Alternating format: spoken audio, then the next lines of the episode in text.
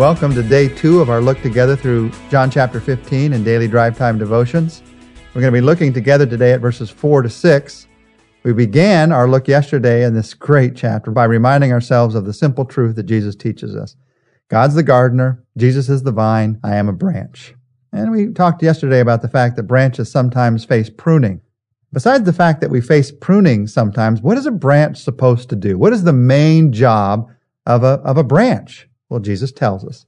John fifteen, four to six. Remain in me, he says. Abide in me, remain in me, and I will remain in you. No branch can bear fruit by itself. It must remain in the vine. Neither can you bear fruit unless you remain in me. I am the vine, you are the branches. If a man remains in me and I in him, he will bear much fruit. Apart from me, you can do nothing.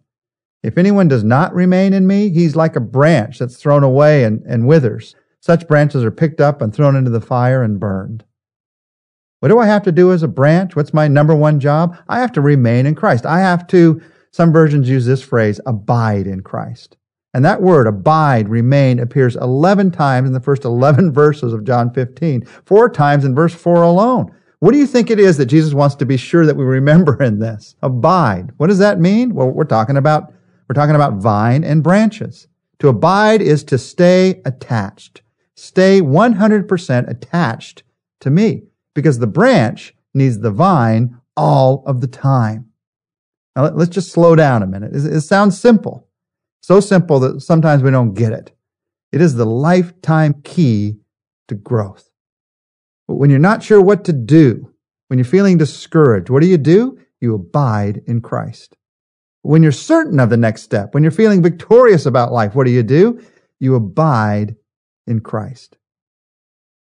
In these verses, Jesus is talking about bearing fruit, but I, I want you to hear that he's not commanding us to bear fruit. Nowhere does he command us to bear fruit. He commands us to abide in him, to remain in him, and the result of that is bearing fruit. And Jesus takes the time to make this as clear as possible. He says, you cannot bear fruit unless you remain in Christ. He says, you will bear fruit, much fruit, if you remain in Christ. He says, apart from me, you can't do anything.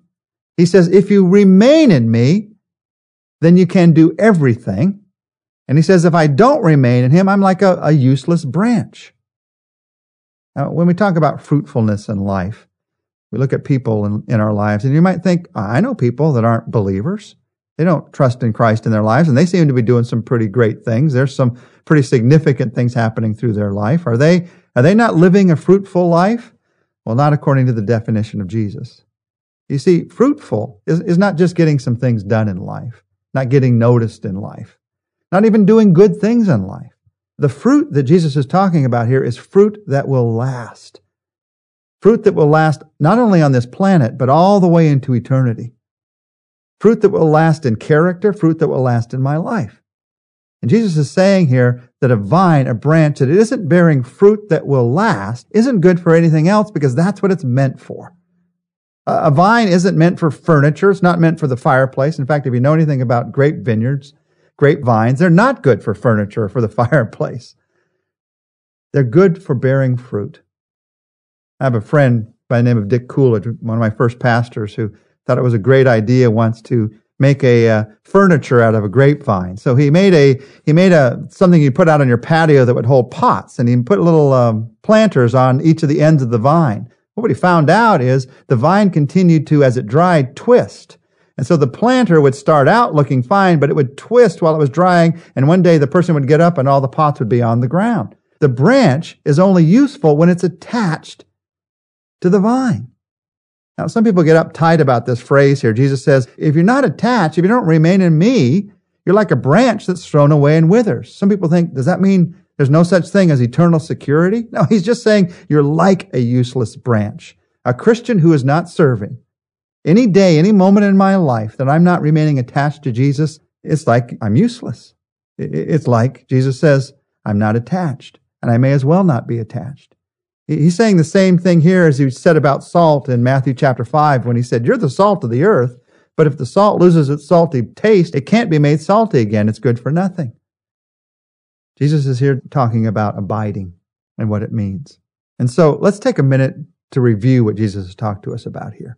This is a moment to slow down in our look together through John chapter fifteen, even to say it again, because this is so important, what it means to abide, to remain in Christ. Jesus has told us that he is where true life is to be found. And he tells us that we find that life when we as branches abide in the vine. This word abide or remain in the New International Version appears eleven times in the first eleven verses of John fifteen. Jesus wanted to make sure we got this. Abide in me, remain in me, trust in me. What does abide mean? The answer is simple when we remember that we're talking about vine and branches. To abide is to be attached. Stay one hundred percent attached to me. Some people make the word abide complicated. They add all kinds of levels of meaning and try to get at every different possible meaning. Jesus boiled it down to its simplest meaning. I'm the vine, you're the branch, so abide, remain, stay attached to me. How long can a branch live unattached to the vine? Not for a single moment. The branch needs the vine all of the time. Now, Jesus didn't intend for this truth to be difficult to understand. Read my word, he says. Make it a part of your life. Talk to me. Make me a part of your life. Thank me for the things in your life. These are the choices through which you choose to abide. These habits mean nothing if you practice them in isolation. The significance is that they cause us to stay attached to the vine. That's where the life is. You see, when I read the Bible as a part of my daily devotion, when you listen to Drive Time Devotions, the significance is not that the devotion is what makes you have a sense of new life. The significance is through the devotion, you are attaching yourself to the vine. That's where the life is to be found. The life isn't found in our devotions. The life is found in Jesus that we're attaching ourselves to in those devotions. And let me just remind you, we're going to see this as we continue together through John chapter fifteen. And let me remind you that as important as these devotional habits are and staying connected to Jesus, there's something even more important. There is, we're going to see, a deep connection between abiding in Christ and love. Don't miss this truth. It is absolutely vital to abiding in Christ. Jesus said, just as the Father loved me, I have loved you, and so abide in my love. And we're going to see later that he says, if you keep my commandments, you will abide in my love. And then he says, this is my commandment, that you love one another as I have loved you. Get this, if I keep the command that Jesus gave us, I'm going to abide, I'm going to remain in it, I'm going to stay attached to his love. And what is the command that Jesus gave to us to stay focused on in these verses? It's the command to love, to love one another in response to his love for us. Wow, without love, Jesus is saying, without love, there is no possibility of staying attached to the power and presence of Jesus in your daily life. And with love, with love for God and the resulting love for others, Jesus guarantees that connection. You see, you can't have a Christian marriage without abiding in Christ. Oh, you can be a Christian and married, but you can't have a Christ-honoring, Christ-centered, Christ-like marriage without depending on him. That fruit is impossible if you're unattached, if you're not remaining in him. You can't run a Christian business without abiding in Christ.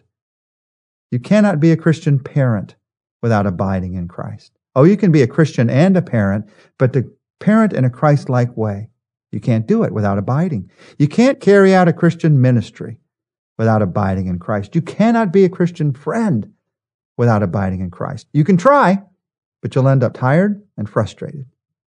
Abide in me, Jesus said, and I will abide in you, and then you will bear fruit for me. This fruit is not some temporary notoriety or, or fleeting achievement. It is the fruit that has eternal impact and lasting joy. Let's talk to Jesus right now about abiding in him. And Jesus, as we talk to you in these moments, we recognize that you're where the life is to be found. And so, Jesus, today, I choose to be attached, abiding, remaining, depending on you. I realize I may, may have to make that choice again, again, and again throughout the day. Every time I am tempted to depend on myself, every time I am drawn away to forget about you, it's a choice I'll need to make again and again today. And I admit, Jesus, that I have a lot to learn about abiding, but I want to learn it. I want to get closer to you than I've ever been before. I want to be more fruitful in my life than I've ever been before. And so I, I come to you And I ask you, you're the vine, I'm the branch. I ask you to teach me. Teach me how to stay attached to you more of my day.